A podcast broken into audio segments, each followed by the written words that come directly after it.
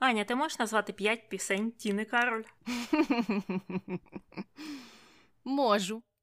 Вільна, Україна це я, або Україна це ти, хто як знає. Здаться ти завжди успієш. Ноченька і Више облаков. А чого ти не згадала про шилу шиншилу? А чого я не згадала про пупсіка? Не хотілося мені згадувати ті часи Тіни Каролі. Ну, якось е, ті її пісні не дуже мені подобаються. Так само, як, до речі, і деякі найновіші, тому я їх теж не згадала. Але про них ми згадаємо трохи пізніше у цьому випуску.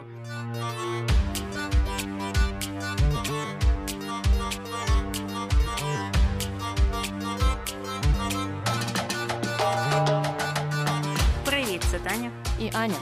В ефірі подкаст «Не без гріха.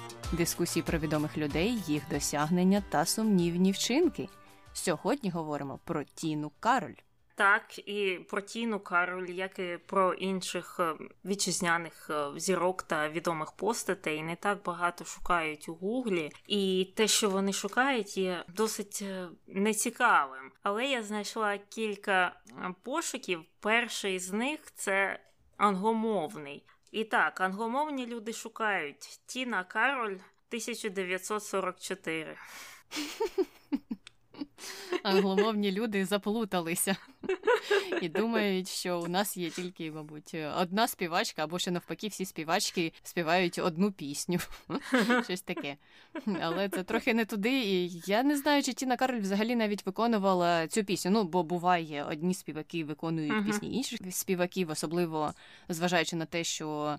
Тіна Кароль була тренеркою голосу, так само, як і Джамала, і, можливо, там би якийсь дует був. Хоча я про це не чула. І 1944 це пісня Джамали.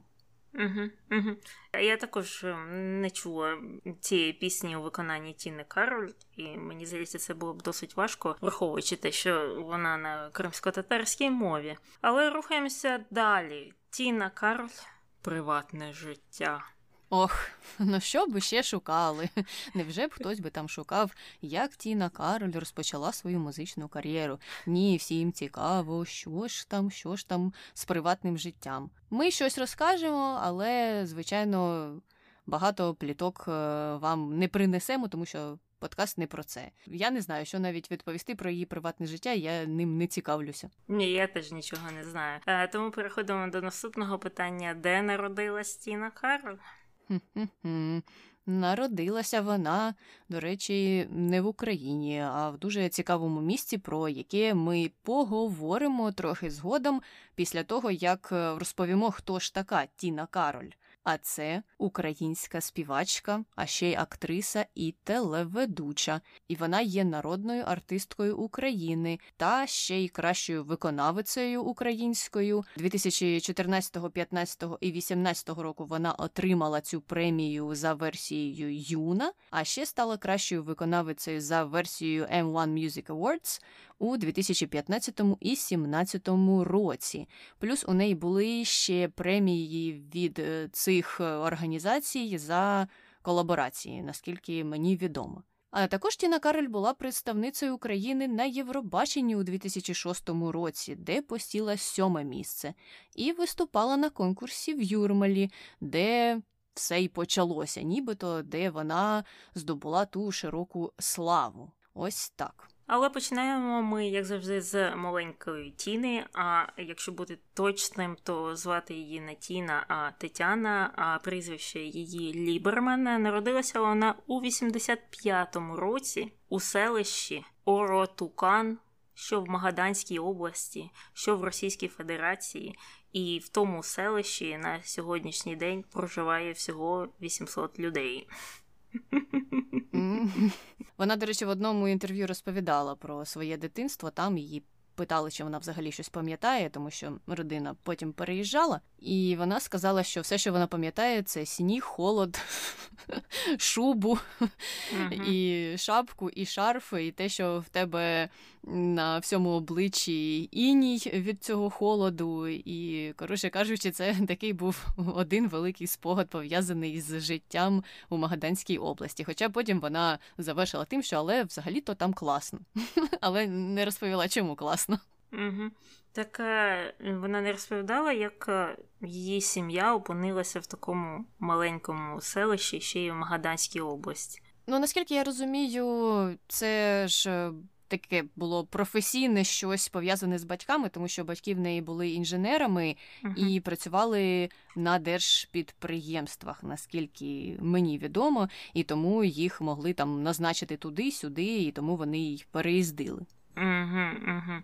Ну, у е, Тіни Королі, здається, є щось спільне з Іваном Дорном, бо він також, наскільки е, я пам'ятаю, народився десь там е, далеко у Сибіру, чи навіть саме в Магаданській області, і потім вже переїхав до України. Але повертаємося до Тіни Кароль. У неї є також брат старший, якого звати Станіслав, і у 90 другому році вся сім'я її переїхала до Івано-Франківська. Їй тоді було сім років. Там вона відвідувала загальну освітню школу і також. Е, почала цікавитися музикою. Батьки у неї виявили хороший слух і гарний голос, відправили вчитися до музичної школи в класі фортепіано. І також додатково Тетяна відвідувала уроки вокалу. Казала, що співати почала з підтримкою мами, а батько вважав, що це якось неправильно, що шоу-бізнес це брудна індустрія, і не хотів, щоб Тіна приймала в ній участь. Отак от. Ну, також, мабуть, хотів, щоб вона здобула якусь стабільну професію, як багато батьків, про яких ми вже говорили у цьому подкасті. І вона сама теж згадувала, що він вже повірив в те, що все до неї прийшов успіх, і що це щось серйозне, тільки коли про неї стали писати після Юрмали. А весь uh той час, починаючи з дитинства, він не зовсім це все підтримував. Ну, звичайно, як гурток добре, але як професія ні-ні ні, треба щось е, інше. Але сама Тіна казала, що вона завжди мріяла стати артисткою, скільки себе пам'ятає, і саме співачкою. І також з раннього дитинства брала участь у шкільних концертах, е, була там солісткою ансамблю і грала в аматорському театрі. А у 2001 році на одному з таких концертів е, Таню, якою вона тоді ще була, помітив е, чоловік на ім'я Елі Іцхакі, і це був тодішній голова делегації єврейського агентства, яке називається Сохнут, яке працювало в Україні та Молдові. І він, начебто, розгледів її талант е, і запросив у концертне турне по містах США і разом з іншими вихованцями цього Сохнута цієї організації. Таня їздила гастролями і співала. Ну тобто, все ж таки, її талант е, теж хтось помітив, е, і те, що він у неї був, визнав на такому рівні, що вона з дитинства змогла брати участь уже в серйозних конкурсах, і сама казала вже пізніше в інтерв'ю, що цей Елі Хакі це її наставник і просто янголо-охоронець, тому що е, він повірив у ту маленьку дівчинку, яка співала пісень на місцевих фестивалях. І настільки був вражений, що допоміг їй і потрапити в той е, колектив, і також пізніше переїхати до Києва. І вона завдяки йому побувала в багатьох містах, і він саме був таким першим умовним продюсером. Хоча ну насправді він не був її продюсером, просто вірив у неї і допомагав е, їй розвиватися творчо. Так, взагалі ці єврейські організації схильні підтримувати своїх е, членів. Так, е, наприклад, тут в США на кожному кампусі, мабуть, є організація єврейського студентства, ГІЛЕЛь, здається, називається, і ця організація дуже сильно допомагає своїм членам навіть у працевлаштуванні. Якісь у них там є конференції, і вони там ну дуже дуже сильно сильно вкладаються в підтримку студентів єврейського походження. І оця от історія з Тіною Кароль і з цим єврейським агентством нагадала мені оці студентські організації. Ну так якщо ми згадаємо про Леслі Векснера, який також організував е, там якусь свою організацію з допомоги людям, які або живуть в Ізраїлі, там у нього була окрема програма для чиновників, також у нього була програма для е, людей е, єврейського походження у Штатах, і теж він допомагав багатьом і сприяв тому, щоб вони були успішними в різних сферах. Чи то, якщо у них є малий бізнес, він їм допомагав, чи студентам теж. Ну і це також йде у той же список е, з тими іншими організаціями, про які і ти сказала раніше. Ну, добре, добре, що таке існує, і добре, що люди можуть е, цим скористатися. І mm ось, наприклад, як Тіна Кароль здобути професійний досвід, е, можливо, це і допомогло їй пізніше теж стати популярнішою. Хоча на той час вона, звичайно, ще ніякою зіркою не була. Е, випустилася зі школи, переїхала до Києва і там вступила до музичного училища імені Глієра. А у 2005 році їй педагог порекомендував е, взяти участь у прослуховуванні на посаду солістки військового ансамблю. І Тіна пішла на те прослуховування, успішно його пройшла, стала солісткою ансамблю Збройних сил України. Хоча вона казала, що то була спочатку неоплачувана робота, пізніше вже їй там почали трошки-трошки щось докидувати, і через деякий час вона вже почала отримувати повну ставку. Але на початку е, вона була такою солісткою-волонтеркою. Ну і крім музичної освіти, Карль також е, отримала диплом національного авіаційного університету, і це була спеціальність менеджмент і логістика. Може, батько якось повпливав і сказав Тіна: ну що ж, треба щось серйозне. Менеджмент і логістика, наприклад, звучить дуже дуже добре. А, Знаєш, що мене завжди так розважало? Те, що в Національному авіаційному університеті були спеціальності як юриспруденція, економіка, менеджмент, е, авіаційний університет. Та мені здається, що його треба було просто якось ребрендувати, а uh-huh. це не зробили вчасно, і він вже ніякого там майже відношення і не мав до авіації, бо там насправді було багато факультетів, які не стосувалися цієї справи. Так, і просто це трошки йшло в розріз е, з тим, як він називається той університет. Цікаво, uh-huh. чи він зараз теж авіаційний? Ти не знаєш? Uh-huh. Мені здається, так. І моя однокласниця вчилася разом з Тіною Кароль, здається, на одному тому ж факультеті в один і той же рік. Вона розповідала, що от коли Тіна Кароль вже стала трохи відомішою, її фотографія висіла там десь у коридорі на дошці пошани. Ну, звичайно, звичайно, університет повинен знати своїх героїв.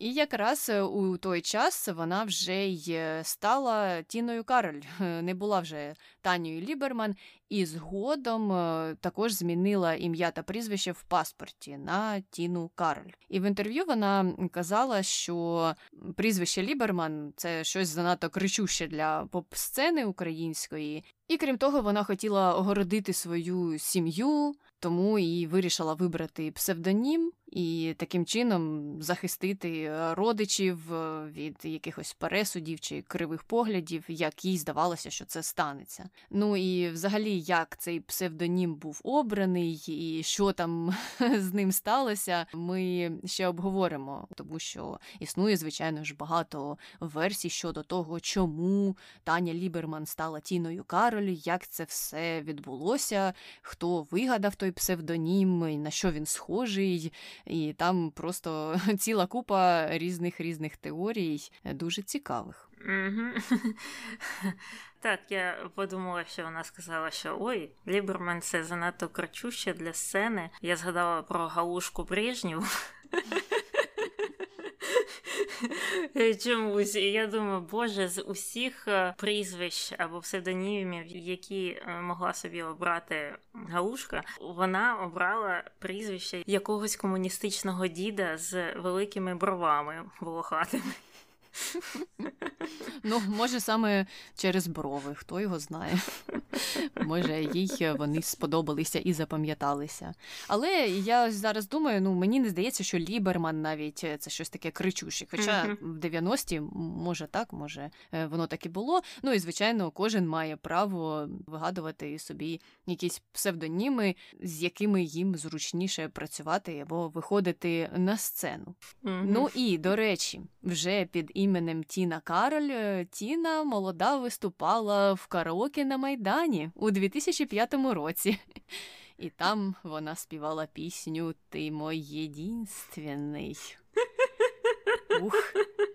Але наскільки я розумію, вона не сама її вибрала, то було замовлення, причому чи від сина, чи ну коротше, там від дитини батьку. І я подумала, ну якесь дивне замовлення. Пісня ти мой єдинственний не вписується в цю тематику. Але так, е, вони там е, разом з Кондратюком е, відправляли привіт і, і казали, що так, це пісня на замовлення. Ну, хоч так. А от у фіналі, куди вона потім пройшла, була вже інша пісня, набагато краща, яка мені набагато більше подобається. Це пісня поміж нас ну просто шикарна. Але Тіна погано знала слова і тому в кінці кінців посіла друге місце у караоке на Майдані і отримала, як ми знаємо, за друге місце курку, яка знесла яйця, які отримує той, хто вилетів першим. І ще е, блок каприсану. Боже, це якийсь сюр. От е, мені здається, що зараз люди, які взагалі не чули про караоке на Майдані, не знають, що це за передача, думають, що вона несе, яка курка, що знесла які яйця. Про що говорить Аня? Їй треба відпочити. Це якісь галюцинації. Але так, е, ви можете просто пошукати на Ютубі передачу караоке на Майдані, подивитися декілька випусків і посміятися, і дізнатися про те, як люди жили у далеких двохтисячних. Ну і справа в тому, що вони ж набирали оце таких спонсорів, якихось дивних, могли б там, не знаю. Попросити, щоб е, якийсь бренд техніки, наприклад, навушники їм би дарував чи щось інше. А то курка, ну не знаю, якось дивно людям дарувати курку. Ну, ти знаєш, мені це не здавалося дивно у форматі тієї передачі. Так, воно зараз звучить дуже дивно, але вона ж починалася ну, не як щось зіркове. Ну і взагалі там так з'являлися зірки молоді, але не хтось супервідомий. І коли ти зараз uh чуєш про те, що о, Тіні Кароль подарували курку, то так якось дивно. А Там були звичайні люди, які співали в караоке. Ну і їм дарували курку, яку вони потім йшли додому і готували. Ну що тут такого? Безкоштовно отримати курку. Я пам'ятаю, що ми колись брали участь у такій лайт-версії караоке на Майдані. Це не був Кондратюк, це щось інше було, якась пародія. І ми там із двоюрідною сестрою співали. Червону руту, ха-ха-ха, звичайно, бо тоді всі там її співали, і нам дали морозиво у стаканчику, вафельному пломбір. Е, мабуть, ми теж непогано виконали пісню. Я, чесно кажучи, не пам'ятаю, чи були там якісь інші призи, але бачиш, тут е, якась однакова характеристика виходить для цих конкурсів, що там просто видають людям якусь їжу, яку вони можуть спожити. Така стаканчик, який був розовий чи хрусткий? Мені здається, він був м'який. А, Я так і знала. Ну, тому що хрусткі стаканчики були тільки у морозива такого вже дуже дорогого, там морозиво-ріжок якесь, яке зсередини, знаєш, було покрите шоколадом, і тому воно не просочувалося морозивом, ну, той стаканчик, і він залишався хрустким. А звичайні ці пломбіри в стаканчику, коли вони були хрусткими? Ніколи, мені здається. Добре, добре, морозового стаканчику, повертаємося до Тіни Кароль і до того моменту, коли до неї прийшла велика популярність. А це сталося якраз після її виступу на фестивалі Нова хвиля 2005 у місті Юрмала, що в країні Латвії. І там вона виконувала пісню I Feel Good і також пісню Зелен Клен. І там вона посіла друге місце, але отримала спеціальний приз від Алли Пугачової. Який називався Золота зірка Алли. І там не просто був приз, а ще й гроші у розмірі 50 тисяч доларів. Гроші ці потім всі пішли на зйомку дебютного відеокліпу Тіни Кароль під назвою Вище облаков. А як ми знаємо, зйомка кліпів це таке дороге задоволення. Так, ну і добре, що видали приз. Я, до речі, дивилася, як Алла там видавала призи, якісь спеціальні uh-huh. від себе ж. І якомусь виконавцю вона щось видала, якусь медальку. І не сказала, чи є там грошовий приз, чи ні, чи додається він до цієї медалі, чи ні. А потім, е, коли вона викликала Тіну, то вже вказала на те, що вона отримає 50 тисяч доларів. І я подумала, хм, то цей хлопець, виходить, нічого не отримав. Якось дуже дивно були розподілені призи від Алли. Така хлопець це якийсь відомий, ми про нього знаємо зараз? Та ні, не знаємо. Ну, от бачиш, Він... значить, не дали. Так, Справедливо, справедливо розподілили грошові призи. А по навпаки, можливо, це б йому теж допомогло зняти перший кліп, і так йому не вдалося це зробити, і все, до побачення. Ми тепер про нього нічого не знаємо і не чули. Також е, у той період е, Тіна Кароль їздила до Іраку, і там в складі багатонаціонального миротворчого контингенту співала у Багдаді та в Ель-Куті. Казала, що їй тоді доводилося постійно носити бронежилет е, через небезпеку вогню, і також їздила у Косово, виступала з сольними концертами, за що їй міністр оборони України вручив державну державний орден за миротворчі місії. От е, я не знала про цю сторінку в біографії Тіни. Угу. Бачиш, е, щось нове для тебе, яка досліджує детально її біографію. Ну, але я теж насправді не знала, і це, звичайно, така гарна, почесна місія виступати для військових. Е, ну і вона розповідала, як їй показували, де вони жили, за яких умов. Вона з багатьма спілкувалася і казала, що дійсно вони розповідали, що їм це підіймає дух, настрій, допомагає триматися. Тому, мабуть, добре, що таке влаштовують. А навесні 2006 року Тіна Кароль випускає свій англомовний альбом «Show Me Your Love», і він отримав статус золотого. І, звичайно ж, цією ж піснею вона виступає на конкурсі Євробачення, займає сьоме місце. І після Євробачення, як у багатьох е, зірок, у неї починає з'являтися більше роботи, більше гастролей, її кар'єра виходить на новий виток. Так, е, в принципі, стає здається, майже з кожним, крім групи Гринджоли, яка посіла яке там місце, ніхто не пам'ятає. Е, так, і того ж року, вже у жовтні, Тіна Кароль стала ведучою шоу Танці з зірками. Це тоді ще перша інкарнація танців зірками, і потім повернулася до цієї ролі уже у новій версії цього проєкту. Е, дуже пам'ятаю ті перші сезони, е, ці всі приколи, ці постійні фрази з супер-супер-супер. І я ще про що подумала: що тоді ж у танцях зірками переміг Зеленський. Це знову якийсь сюр, так? Е, так, так, е, наче з якогось іншого життя розповідаєш ці новини. Зеленський брав участь у танцях з зірками. Але він непогано танцює, це це правда. І у ті часи її продюсером був Олег Чорний, але ці стосунки завершилися на поганій ноті. Продюсер звинуватив її у хамстві, а натякав на безвідповідальний спосіб життя. А Тіна, в свою чергу, казала, що цей Олег е, Чорний непрофесійно виконував свої обов'язки продюсера, і вони записували дуже мало пісень. Він не підписував контракти, які їм пропонували після Євробачення. Але після того, як завершився стосунки з цим продюсером Тіні все ж таки вдалося зберегти свій псевдонім Тіна Кароль та е, всі пісні, які вона записала до розриву цих відносин, через те, що у неї з ним не було офіційного контракту. Тобто їй тут дуже повезло, бо вона могла потрапити в таку ж саму ситуацію, що і Віталій Козловський. Так, я тільки хотіла сказати, що зараз десь тихенько в кутку заплакав Віталік. Який жах. А що робить Віталік?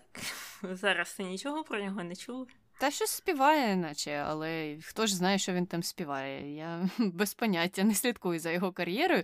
Хоча я погоджуюся, що Тіні дійсно пощастило, бо багато співаків страждають е, від цього, що якщо вони йдуть від продюсера, то тоді їм треба просто починати все заново. Ніяких пісень, ніяких псевдонімів, нічого за ними не зберігається. Але після цього вона взяла себе в руки, хоча казала, що в неї був певний період е, депресії, і е, вона не знала, чи їй вдасться знову стати такою успішною, якою вона була до цього розриву з продюсером. Вона не зовсім розуміла, куди їй рухатися. Е, потім в неї з'явився новий продюсер, і вони випускають альбом, який називається Полюс притяження.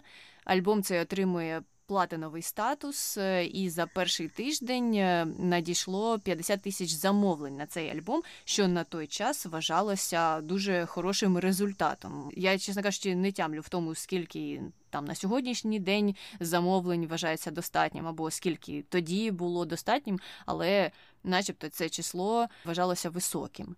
І тоді ж Тіна Кароль е, проявила себе у ролі письменниці. Вона випустила книгу Великі пригоди павутинки. Ой, е, якщо ви думали, що з сюром ми закінчили, то ні. Ми е, з сюром не закінчили, ми тільки починаємо. Про що ж та книга була? Тіна казала, що вона дуже довго виношувала ідею казки і написала спочатку дев'ять варіантів тексту, серед яких вибирала фінальний, бо їй хотілося, щоб казка була з глибоким значенням і була доступною дітям, а також цікавою дорослим.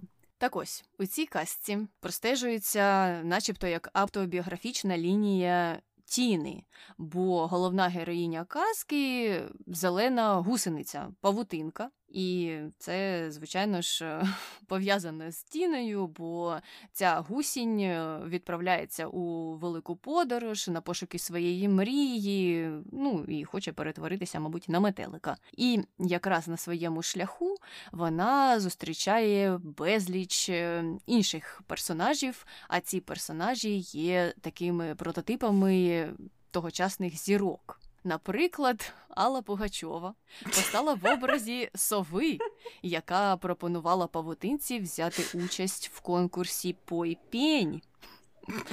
Якби мені запропонували взяти участь у конкурсі Пой пінь, я б, мабуть, відмовилася. Він якось дивно звучить. Конкурс, значить, для пеньків.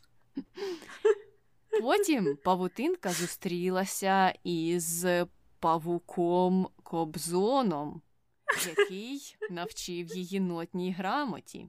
Ох, ці зустрічі. Пізніше на її дорозі зустрівся ящерка Алан Бадоєв і показав її в різних образах, як він це вміє, створюючи кліпи. Олег Чорний е, був зображений в образі чорного жука, який хотів обманути павутинку, через це вона впала з дерева. Хм, Бачиш, навіть був такий головний антагоніст. І також, мені здається, там був Філіп Кіркоров навіть. Угу. Угу. Але він там виступав в ролі протагоніста, звісно. Бо це був 2000 який? Сьомий рік. Угу. Отож бо, звісно, на сьогоднішній день прозвучало б якось дивно. Я просто подумала, так, е, перше, це сюр, причому такий, що ну, дуже важко уявити, якби публіка відреагувала на цю книжку, якщо б вона вийшла у 2021 році. Мені здається, Тіну Кароль би вигнали з країни. Ну, я думаю, що їй би вистачило мудрості не написати таку книгу на сьогоднішній день. Але з іншого боку, знаєш, що для мене це показало? Те, що у цій книзі фактично не було українських зірок. Ну або вони ніде не згадувалися. Ну, Алан Бадоєв ще там як не як, де не де. А так, е, ну нікого тобі, навіть ніякої Таїсії Повалій. І ось це для мене дивно, що так на той час, у 2007 році, вірними друзями Тіни Кароль були зірки в основному російського шоу-бізнесу. Так, і основним антагоністом був е, українець Олег Чорний. Але він то був антагоністом не тому, що він був українцем, а тому, що він mm-hmm. їй зіпсував життя, я так розумію. Тому тут це трохи за інших умов е, було вигадано. Ну, хоча вона у недавніх інтерв'ю навіть не могла згадати ту книгу. Ну, не те, щоб так не могла згадати, але вона не придавала такого великого значення цій творчій роботі. Просто казала, що так, ну я вирішила себе спробувати у написанні дитячої книги книги, але це не було щось е, суперпрофесійне, і те, чим я займалася, дуже серйозно. Угу. І того ж року, 2007-го, Тіна Кароль отримала статуетку Телетріумф як найкраща телеведуча розважальної програми. Я так розумію, це за танці зірками. І у вересні її також визнали найпопулярнішою співачкою України. А в листопаді та грудні вона провела перший всеукраїнський тур полюс притяження. Ну а наступного року, у 2008-го, Тіна Кароль вийшла заміж за свого продюсера Євгена Огіра, і того ж року у них народився син Вініамін. Але чоловік її помер у 2013 році внаслідок раку. І далі вона знову продовжувала отримувати різні е, премії. Наприклад, е, того ж року, 2008-го, отримала звання найкрасивіша жінка України за версією журналу Віва у 2009-му звання заслуженої артистки України, а у 2017-му народної. Але сама Тіна Король каже, що вона, начебто, не рахує нагород, і що для неї вони мають е, маленьке значення, і вона в цілому орієнтується на реакцію публіки та на заповненість залів під час концертів. Ну тобто така стандартна фраза всіх е, виконавців.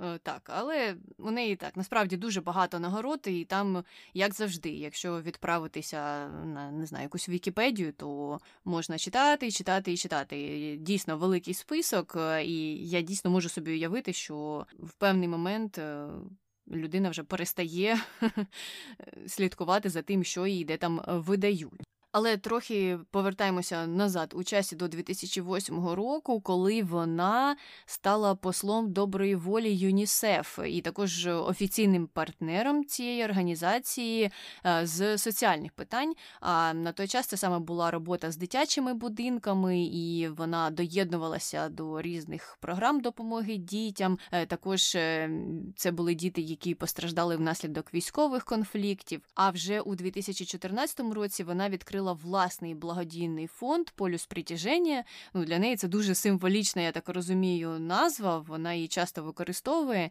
І цей фонд е, фінансується тільки коштами тіни, які вона заробляє під час е, концертів, тобто кошти, які надходять від продажу концертних квитків. Частина з них е, іде на фінансування тієї організації. Вона казала, що вона не долучає спонсорів, що це її особистий проєкт, і неї навіть журналісти питали, чи хтось може долучитися, якщо він теж хоче допомогти дітям.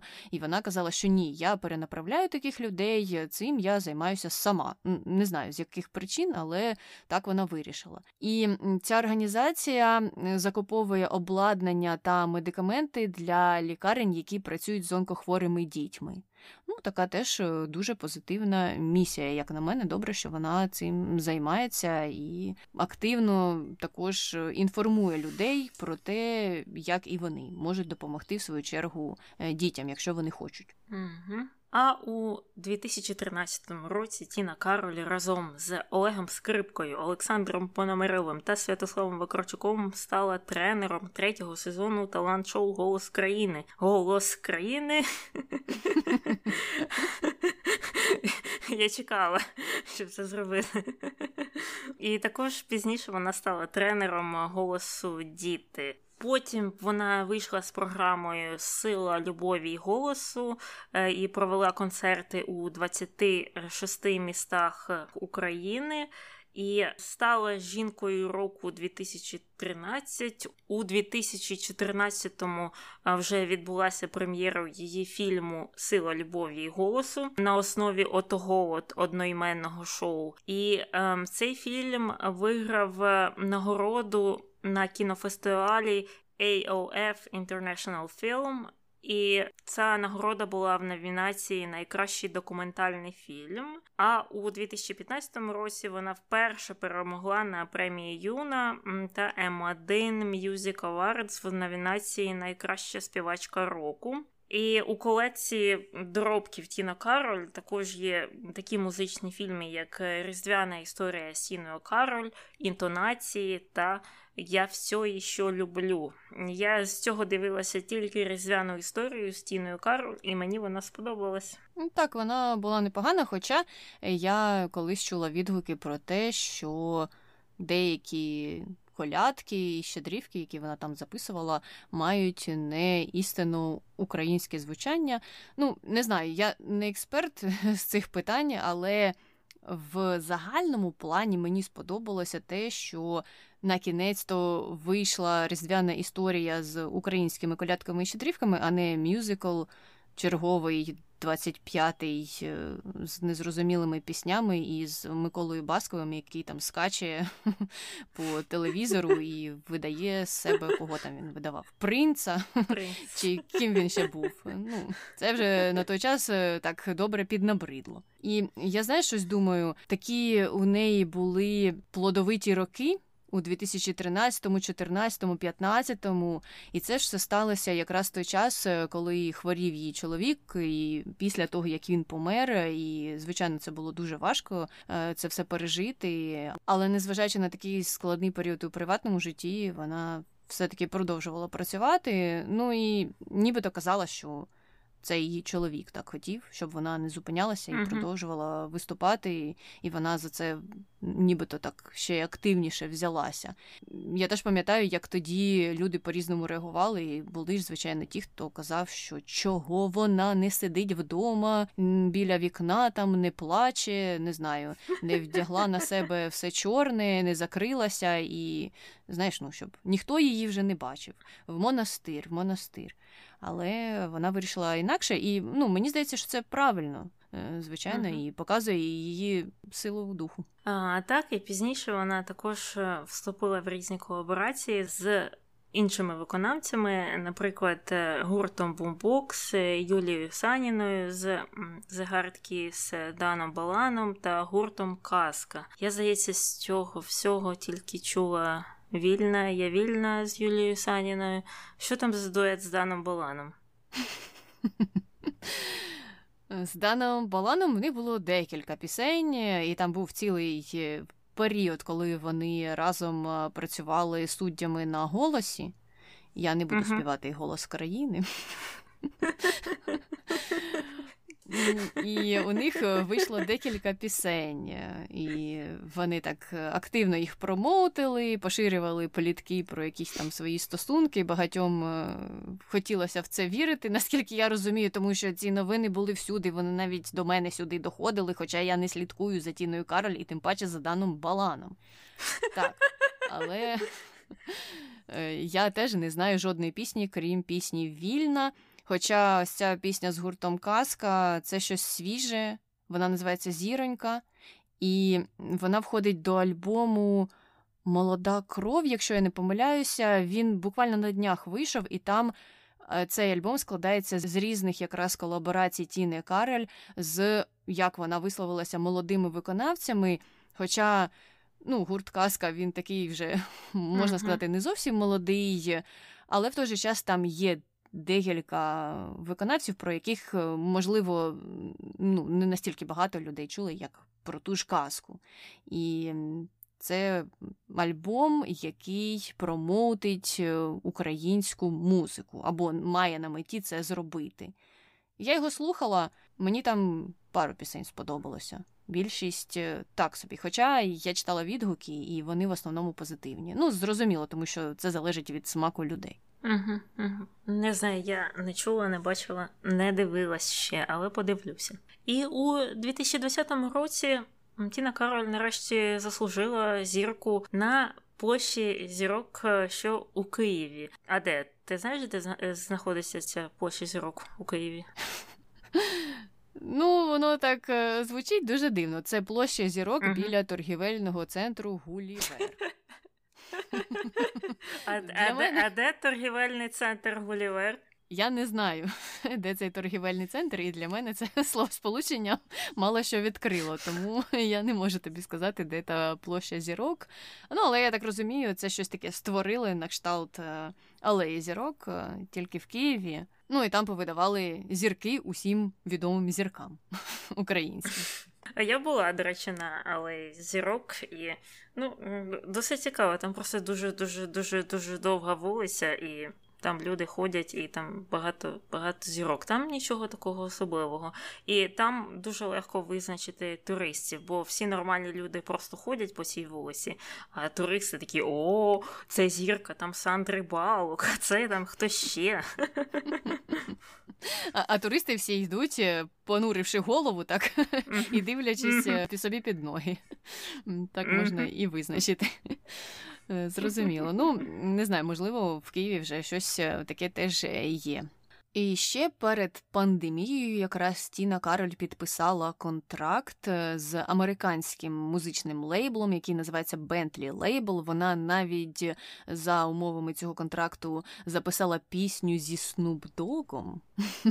І це була така дуже визначна подія. Хоча, е, з іншого боку, якщо хтось цікавиться творчістю Snoop Dogg, е, він знає, що Снупдог з'являється всюди. Ну, звичайно, це не зменшує його відомості і його зірковості, але мені здається, ну будь-хто, хто прийде до Снупдога і запропонує йому якусь колаборацію, вийде задоволеним, тому що Снупдог скаже: Добре, звичайно, звичайно, я погоджуюся. Я слухала ту пісню, вона, до речі, непогана, хоча в словах сенсу там досить мало. Тому що там mm-hmm. три артисти записували свої е, соло-версії окремо, ну воно так і звучить. Один співає своє, інший співає своє, і третя співає своє, але в музичному сенсі вона така, що запам'ятовується. Але в кінці кінців е, з цієї співпраці не вийшло багато чого продуктивного. Вони там планували записати ще альбом англомовний, і я так розумію, що вони це зробили, але потім сталася пандемія, все поставили на паузу, і е, на даний момент Тіна Кароль каже, що вона не знає, чи вона продовжуватиме контракт з цією групою, з цим лейблом, тому що вона очікувала щось більше, і, звичайно, вона розуміє, що трапилася пандемія, але в той же час вона не думала, що все просто зупиниться і ніяких умов з контракту просто не буде виконано. Тому наскільки я зрозуміла, ця робота була не такою продуктивною, якою вона б хотіла, щоб вона була. Угу. Ти це розповідала про цю колаборацію з Dogg, і я згадала ті часи, коли T-Pain з усіма співав, в тому числі і з Русланою. І хто хто пам'ятає цю пісню? Боже, вона така жахлива.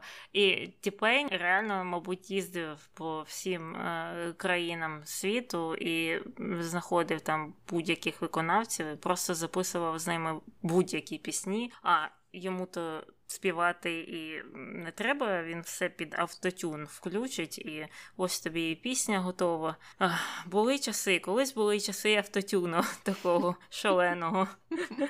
Так, автотюн це, звичайно, окремий вид мистецтва, і він повертається. Зараз же ж теж автотюн все частіше і частіше чуєш в піснях, uh-huh. і я просто дивуюся: ну навіщо? Навіщо ви це використовуєте? Кому це взагалі подобається? Це ж так сильно ріже вуха, ще з часів шер. Це треба було запам'ятати і забути про це.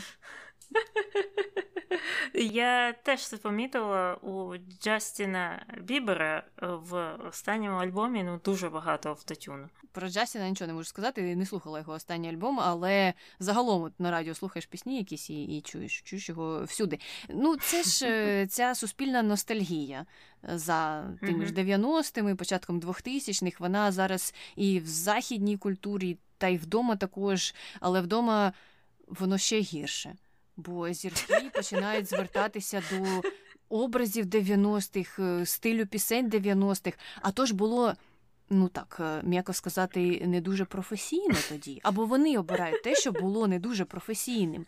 І ці пісні в стилі естради, ну ага. я, чесно кажучи, не розумію, кому вони подобаються і хто їх слухає. Ти маєш на увазі пісні в стилі естради, це типу пісні в стилі гурту комбінація? Ну так, е, те, що зараз робить та ж Полякова, чи ці останні пісні Тіни Кароль навіть трохи схожі, uh-huh. вони звучать краще, ніж пісні Полякової, але все одно, якщо порівняти це з тим, що вона співала до того, то uh-huh. ну, мені. Старе подобається більше. Та й навіть оцей альбом Український молода кров, він, хоч там і є теж такі трохи естрадні пісні, все одно звучить краще, ніж альбом Красіво. Здається, так він називається. Не знаю, мені цей стиль не зовсім, мабуть, зрозумілий. Я не можу uh-huh. в ньому вбачити такий великий професіоналізм або там спектр співака чи співачки. Так, я слухала цю пісню красиво, і так, я також її не зрозуміла. Ну, повертаємося до Тіни і е, до 2021 року, коли якраз Ліна Кароль стала хедлайнером перших двох днів музичного фестивалю Atlas Weekend 2021, і там вона представила сайбер-шоу красиво, е, яким вона підтримувала свій одноіменний альбом. І сумарна кількість глядачів цього шоу перевищила 250 тисяч осіб. І якщо підсумувати кар'єру Тіни Кароль, то е, вона за всі ці часи провела е, біля 15 турів і протягом деяких років давала по 200 концертів за рік. І серед інших відомих пісень Тіни Кароль є такі, як Пупсік, Ноченька, Поліс притяження, Люблю Єво, Україна це ти, Вільна та багато інших. Е, ну, найкраще з них, звісно, Вільна і Україна це ти. Не Пупсік. Боже, пупсік це взагалі жах. Але я дивилася з нею колись одне інтерв'ю, і вона сама сміється з того її періоду, коли вона співала пупсіка та шиншилу, що в принципі добре. А версія пупсік е, з Вовою зі Львова. Я такого не чула, а що там? Ну, він її там трохи переробив, але я просто думала, що я зараз тебе тригерну, згадавши Вову зі Львова. Е, так, так, трохи трохи так. Е, мені завжди здавалося, що у Вови Зільова якісь е, проблеми з потенцією, судячи з його пісень. Ну, може, колись ми про Вову зі Львова ще поговоримо, але не сьогодні. І щодо діяльності Тіни Карель, окрім музичної, вона у період пандемії та трохи до того почала співпрацю з українськими брендами, і в ході цієї співпраці вона запустила декілька колекцій у різних сферах. Наприклад, у неї була колекція взуття з Качуровська ательє, також е, була колекція разом з брендом, який виготовляє свічки, називається Poetry Home. І також ще до пандемії вона співпрацювала з білоруським брендом, е, що називається Білор Дизайн, спільно з яким вони виготовили червону помаду. А червона помада протягом багатьох років була ну, такою фішкою Тіни Кароль, вона її е, носила. Зараз в неї змінився макіяж, він такий більш нюдовий став, і вже mm червона помада відійшла, мабуть, на задній план. Так, я от е, часто чую про цю білоруську косметику, що вона високої якості, і я завжди думаю, а куди ділась українська косметика? Тобто, ну, якщо Білорусь може виробляти хорошу косметику і багато, і дійсно багато людей її хвалять і користуються нею, і вона є досить доступною. Куди дивляться наші бренди? Де наше виробництво? Я бачу час від часу якісь бренди, але е, ну, вони поки що на такому, мабуть, якомусь початковому етапі існують, і я дійсно. Не бачила навіть, щоб їх так промотили б'юті-блогери на Ютубі, тому що білоруську косметику, uh навіть я, яка не дуже часто слідкує за б'юті-блогерами, на пострадянському просторі, і я про неї чую. Про українську не чула. Угу, угу. Ну, треба щось змінювати, слухай. Треба, щоб Тіна Карль тепер знайшла того, хто їй зробить нюдову серію. Ось з цього почнемо.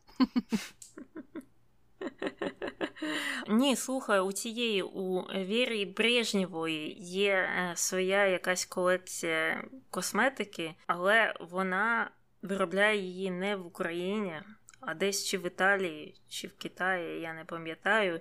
І е, я точно знаю, що ця косметика є не дуже хорошою, судячи з відгуків е, людей в інтернеті, і вона коштує дорожча, ніж там косметика, ну, американська, наприклад, тієї ж сім'ї Кардаш'янів. Нічого я також не можу про неї сказати. Я чула відгуки сумнівні про її косметику, але uh-huh. не знаю, чи її можна назвати українською косметикою, зважаючи на те, де вона виготовлена. Uh-huh. Ну і зважаючи на те, що uh-huh. Брежнєва, мабуть, і не вважається українською співачкою на даний момент. Ну, вона себе такою не вважає, так точно. Добре, про Віру Брежнєву так само, як і про Вову зі Львова, ще колись поговоримо, можливо. А поки що повертаємося до Тіни Кароль і до контроверсії, пов'язаних з нею. У нас є декілька великих історій. Перша історія стосується Зіанджі.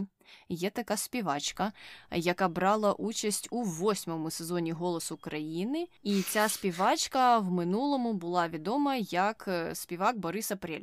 Він брав участь у фабриці зірок колись ще давно. І потім Борис Апрель на довгий час зник. Е, як я розумію, він переїхав в Штати, і потім в нього відбувся транзишн, і він став Зіанджею. Так от, Зіанджа прийшла на голос країни, виступила, і там всі почали стрибати, поводити себе дуже дивно. Ці судді, Потап особливо навколо неї стрибав, чомусь почав говорити англійською мовою, незрозуміло чому. Коротше кажучи, якщо ви хочете, можете подивитися те відео з голосу країни, воно дуже дивне і просто скригочеш зубами, коли на все це дивишся. Тіна сиділа тихо, слухала, як Потап не може закрити свого рота і говорить е, якусь несенітницю. А потім в кінці кінців сказала, що вона визнає, що пройти шлях від Бориса Апреля до Зіанджі це дуже складно. Але в той же час вона не впевнена, чи потрібно було Зіанджі так робити. Зіанджі одразу спитала, як так. А Тіна не пояснила, вона сказала так, так. Потім вона додала щось про те, чи треба взагалі себе так презентувати, і наскільки я розумію, ну і потім вона про це казала, що вона ж взагалі приймає всіх людей. Так от, наскільки я зрозуміла, вона здивувалася тому, як Зіанджа себе несе, і їй здалося, що це якось фейково. І вона щось там говорила про те, як вона говорить, е, щось їй там не сподобалося, і їй хотілося, щоб вона була більш натуральнішою, і тому вона прийшла до того висновку, що, можливо, весь цілковитий образ Зіанджі це щось несправжнє. Ну і треба було відходити від Бориса Апреля, тобто, що цей transition не був чимось тим, до чого Зіанджа прийшла свідомо. І крім того, під кінець своєї промови Тіна ще й сказала, що такий фастфуд це формат Потапа. Ну а Зіанджа в кінці кінців вибрала його як тренера, тому що він більше за всіх там стрибав навколо неї. Наскільки я розумію, люди досить різко відреагували на те, що Тіна сказала, коментуючи виступ Зіанджі, і їй довелося записувати відео, де вона намагалася пояснити, що хотіла сказати, і там вона сказала, що ви все не так зрозуміли. Я коли говорила про фастфуд, то мала на увазі, що це щось дуже вірусне, і якийсь хайп, який актуальний на даний момент, і те, що дуже сильно продається. Це не щось таке погане, це просто щось дуже яскраве. Ну і тому. Я й сказала, що це формат Потапа, тому що він любить такі проєкти і любить щось вірусне. Ну, не знаю на рахунок цього, але е, так вона це пояснила. Хоча в той же час вона не раз, говорячи про Зіанджу, називала її Борисом Апрелем добре, ти говориш, що ти приймаєш усіх, е, що ти взагалі позитивно ставишся до Зіанджі, і вона в кінці завершила тим, що я ще побачите, там буду її більш за всіх підтримувати, і буду її найсильнішою командою підтримки. Ти її команда підтримки, але в той же час ти чомусь називаєш її Борисом Апрелем, хоча вона називає себе Зіанджею, і вона не вважає себе Борисом Апрелем. Зянджа відповіла на це відео, сказала, що жалкує, що українське суспільство на той час ще не навчилося бути толерантним, і що вона насправді не просто прокинулася одного дня і вирішила бути жінкою. Вона до цього йшла довго і була морально готова, тому вона нібито як і не розуміла, чому Тіна продовжує її називати Борисом Априлем, який вона не є на даний момент.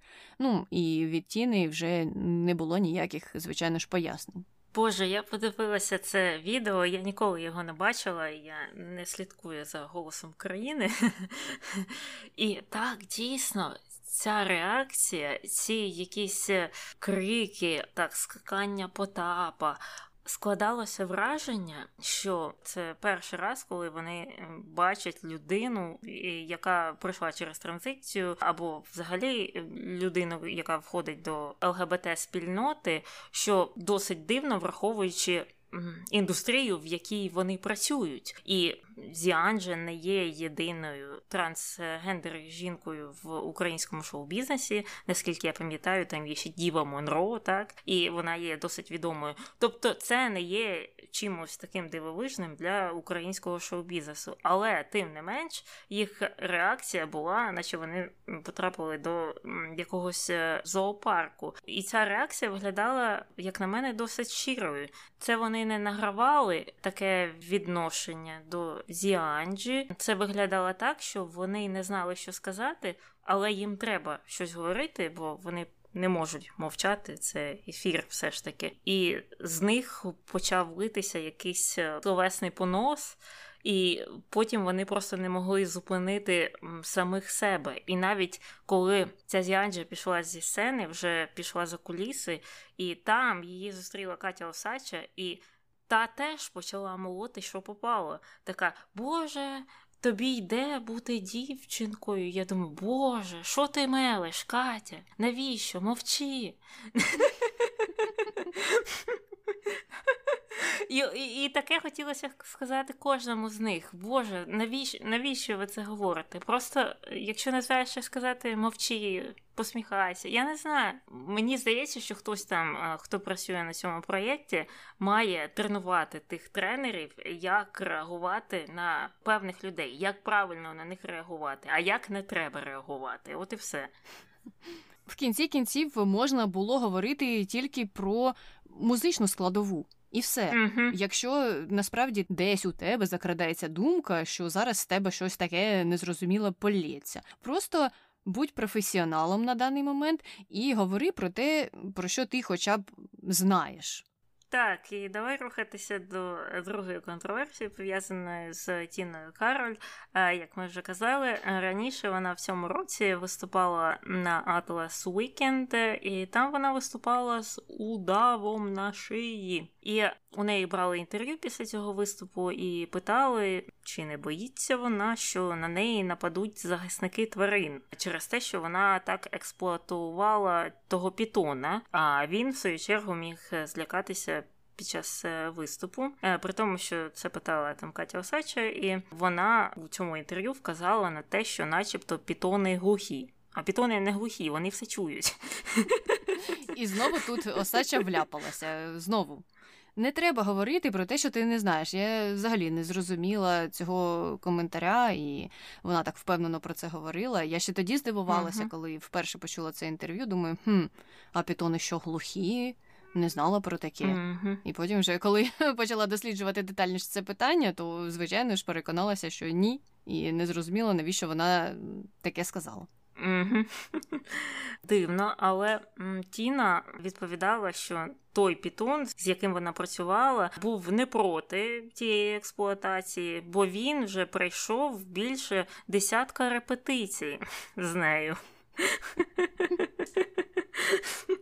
Він вже звик до того гулагу. І що, вивчив українську мову і сказав їй про це, чи що? Як вона дізналася, ага, що він ага. не проти? Угу. Але в е, той же момент вона визнала те, що їй здалося, що в кінці він дивився на неї і, начебто, хотів сказати, що вже досить з цими співами. А сама Тіна Кароль казала, що це був такий для неї персональний челендж, бо до цього вона дуже сильно боялася змій.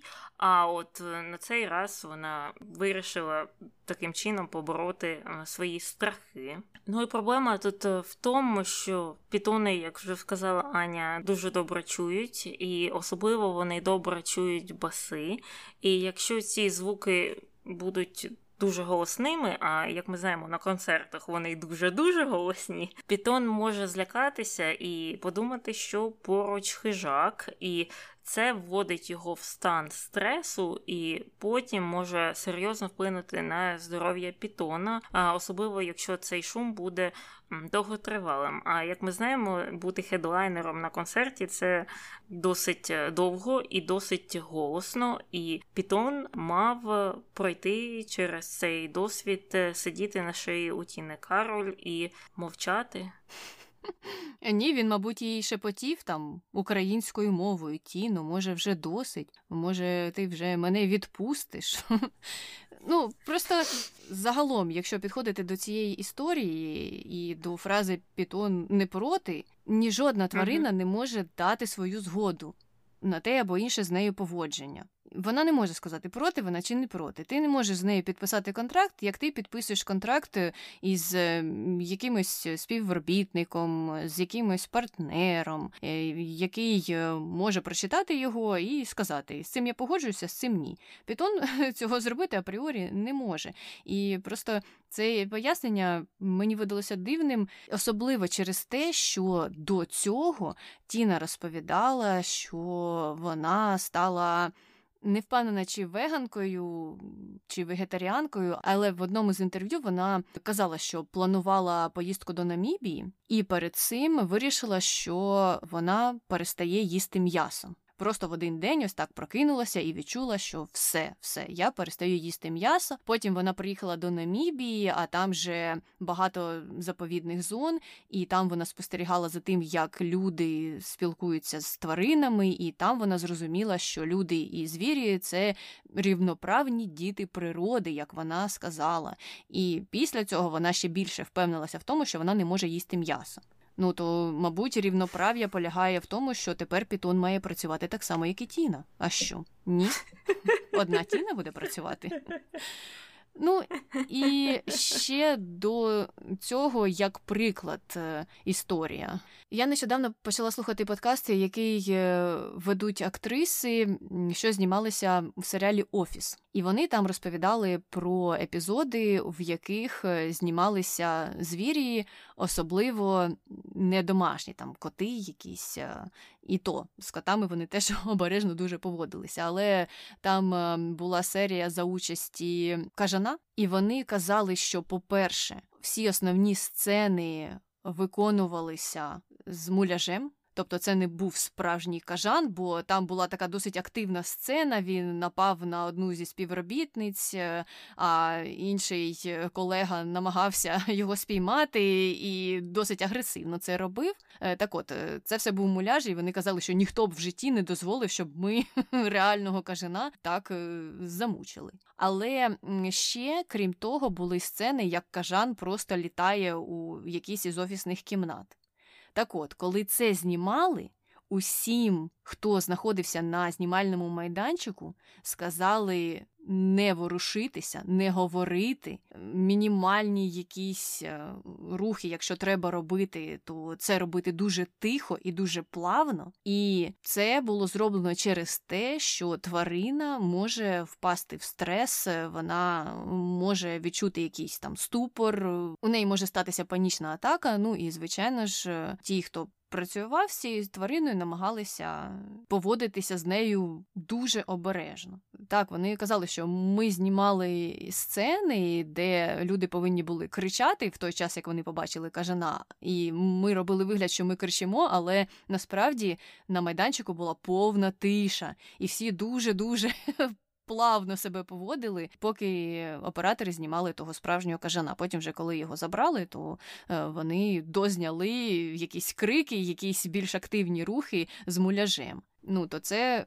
Трохи кращий приклад того, як якщо вже треба там привезти тварину на знімальний майданчик, як з нею поводяться, і що їй не вимикають голосну музику, що і не тримають там протягом довгих репетицій, е, так що вона вже очима каже: Я не хочу цього робити. Ну, але, звичайно, краще взагалі не використовувати, мабуть, тварин, бо вони не можуть дати свою згоду на такі маніпуляції. Угу. Так скільки кажан заробив грошей за зйомки в офісі? Не знаю, не знаю. Я не можу порівняти, хто з них більше заробив Пітон чи кажан. Невідомо.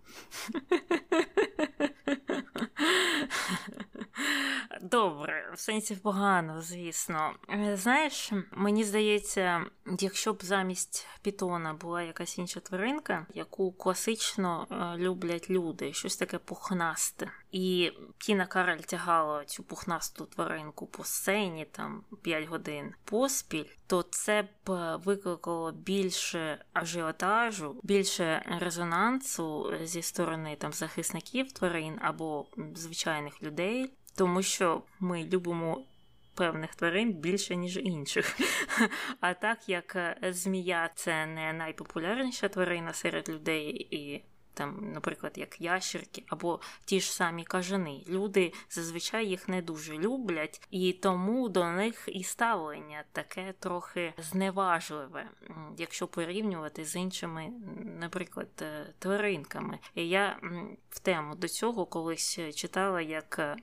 Збирають гроші на благочинність, яка йде на тварин, і там у прикладі була організація WWF, і як вони себе маркетують, і як вони знімають рекламу. І якщо може хтось бачив, там завжди у рекламі білі е, ведмеді, і вони там граються, маленькі, великі, гарненькі, пухнасті. Але гроші, які вони зберуть з цієї реклами, не підуть всі на білих ведмедей. Більшості грошей піде на якихось там черв'яків, тому що черв'яки важливі для підтримки якоїсь там екосистеми. Бо якщо не буде тих черв'яків, не буде якихось рослин. А якщо не буде тих рослин, то не буде якихось там білочок чи якихось зайчиків, які е, їдять ті рослинки, і так е, порушується ця вся екосистема. Але якщо ти по телевізору будеш показувати черв'яків, то хто їм дасть гроші?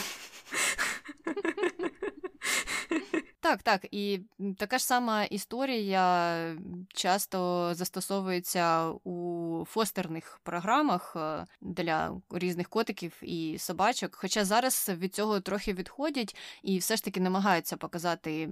Реалістичну або реалістичнішу картину роботи тих, хто працює в благодійних організаціях порятунку тварин. Але багато хто дотримується тієї ідеї, що в соціальних мережах цих організацій краще показувати гарні картинки, такі більш вилизані, з гарно виставленими або висадженими котиками, які дивляться в камеру і там голівкою вертять, крутять.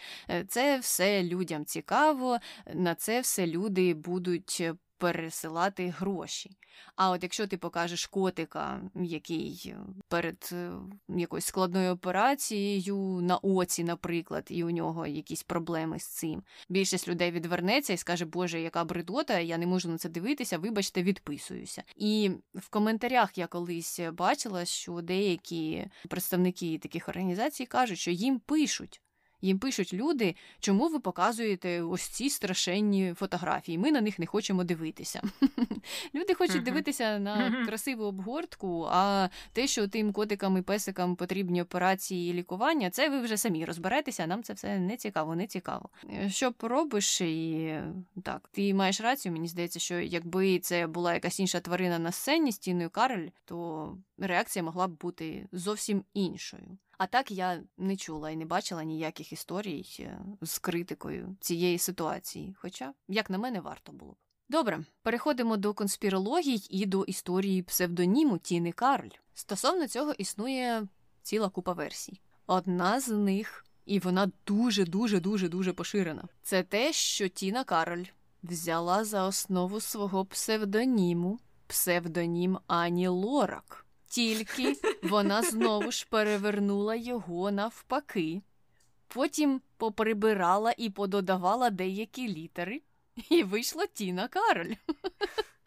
І я сама бачила це пояснення, і там людина на повному серйозі так і розповідала: Ну як ви це не бачите? Вона ж просто перевернула Ані Лорак, а потім відняла оцю букву, додала цю, і тут же все видно і зрозуміло. Виходить Тіна Кароль.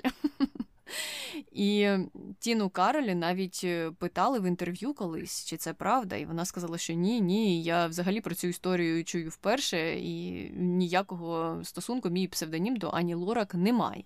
Друга версія це те, що мама їй придумала цей псевдонім, але вона теж е, не має ніяких підтверджень.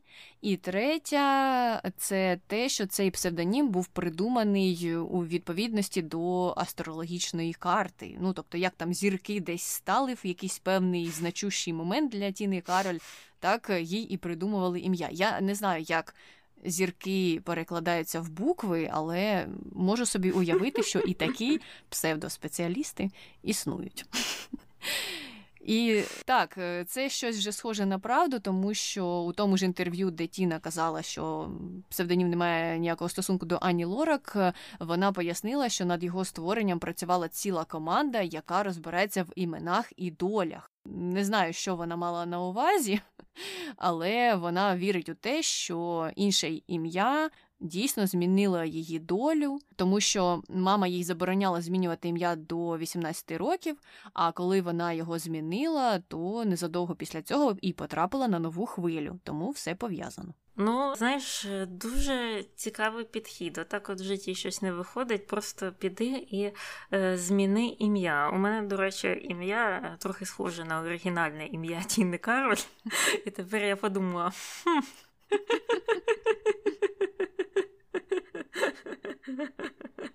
Ну, але знаєш, е, є в цьому щось, бо були дослідження, наприклад, тут США про влаштування на роботу. І це були дослідження uh-huh. людей, яких часто дискримінують при влаштуванні на роботу. І так, якщо роботодавець бачить е, перед собою два резюме, і вони однакові, але на одному резюме написано Джон Сміт, а на іншому написано Латіша Браун, то вгадайте, будь ласка, кого в більшості випадків візьме на роботу роботодавець. Мабуть, не латішу. Я, до речі, також завжди думала, що Тіна Кароль взяла собі псевдонім е, через антисемітизм. Вона сама про це не казала, і я не знаю, наскільки в Україні стосовно неї це могло б діяти негативно. Ну, знаєш, важко собі уявити, як би сталося те, чого ми не побачили. Угу. Але можливо, можливо. Ну, все закінчилось з Тіною Кароль е, з її конспірологіями, і можемо переходити до коментарів про Карла Лагерфельда. Коментар перший. Мені подобається, що він завжди висловлював свою думку, незважаючи на те, що про це подумають інші. Так, але його за це критикували, і йому це не подобалось. Я на це так дивлюся. Так, е, людина має право на висловлення своєї думки, так само, як mm-hmm. вона потім е, може отримати на горіхи після того, як вона цю думку висловить. Mm-hmm. Ти можеш сказати будь-що, так, але потім так. не треба жалітися, що не знаю, тебе звільнили з роботи, чи від тебе відвернулося суспільство. Ну, ти ж кажеш, що ти хочеш, все, що ти захочеш. Молодець. Так, так, завжди мене дивує, коли люди жаліються після того, як вони щось таке погане сказали, а на них напали люди. І вони такі, о, чого ви на мене нападаєте? Не робіть цього. А чого ти це робив? Чого ти це казав щось погане? Тобто для інших це по одному працює, а для тебе це повинно працювати якось по-іншому. Так, і дуже часто все це підсумовується дуже, на мій погляд, дивною фразою Я ж просто кажу свою думку, просто висловлюю свою думку. Добре, а що це? Якийсь автоматичний захисний купол, чи що? Не зрозуміло, як це працює в уяві тих людей, які намагаються аргументувати е, свою поведінку таким чином. Ну, так, а люди, які критикують таких людей, також висловлюють свою думку. Ось оберт думок в природі. Ага. Другий коментар. Дуже надихалася роботами Лагерфельда і Гальяно, але Боже, що вони говорять? А що Гальяно говорить, до речі? Ой, Гальяно теж буде, мабуть, е, серед персонажів, персоналій е, нашого подкасту, тому що він там ще більше наговорив. Залишу такий, мабуть, спойлер, щоб всі захотіли колись послухати випуск про Джона Гальяно. Мені здається, що йому угу. більше хренів поставлять, ніж Лагерфельду. Угу. І це всі коментарі, які е, нам прислали, тому можемо переходити до хрінометру. Що ти, Таня, скажеш про Карла Лагерфельда? Ну що, Карл Лагерфельд е, говорив е, досить дивні коментарі про жінок і про рух міту. І взагалі здається, що він підтримував цю культуру насильства так у сфері моди, що досить негативно. І ну, ці коментарі про жінок більшого розміру, ніж два і що начебто вони товсті. А потім вони дивуються, що трапляється з їх брендами, чого вони банкрутіють, і ах, ох, ми е, не до цього йшли, і ми цього не хотіли. І, і потім вже виходить. Пізно їх рятувати. І це я роблю відсилку для Леслі Векснера, звісно. А, так що, виходячи з цього, я йому поставила 4,5 грина. Я теж поставила 4,5. Я погоджуюся з тим, що Знову ж таки, коментарі мають е, певні наслідки. І Карл Лагерфельд міг казати що завгодно, але мені здається, якби він продовжував продовжував таке говорити, то це б. Угу. Призвело не до успіху Шанелі, і знову ж таки довелося б наймати ще когось вже, щоб е, той вдруге відновлював цей бренд.